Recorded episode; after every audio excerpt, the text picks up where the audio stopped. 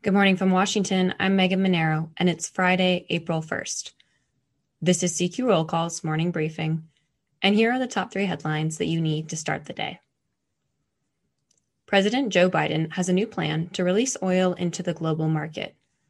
It's part of a larger effort to reduce U.S. reliance on fossil fuels and ease prices at the pump.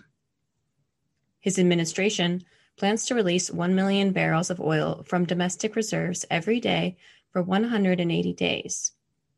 Experts say the sale would be the largest in U.S. history from that stockpile. Next, lawmakers seem to be making headway in negotiating a COVID 19 relief bill to help pay for vaccines, testing, and treatment.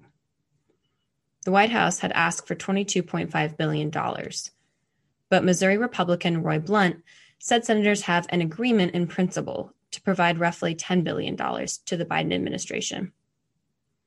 The Senate talks include possibly eliminating $5 billion in foreign assistance that was to help cover the cost of global vaccination efforts.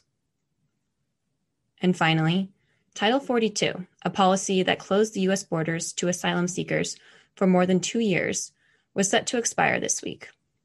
The Biden administration is facing pressure from Democrats and immigrant advocates to rescind the pandemic era order.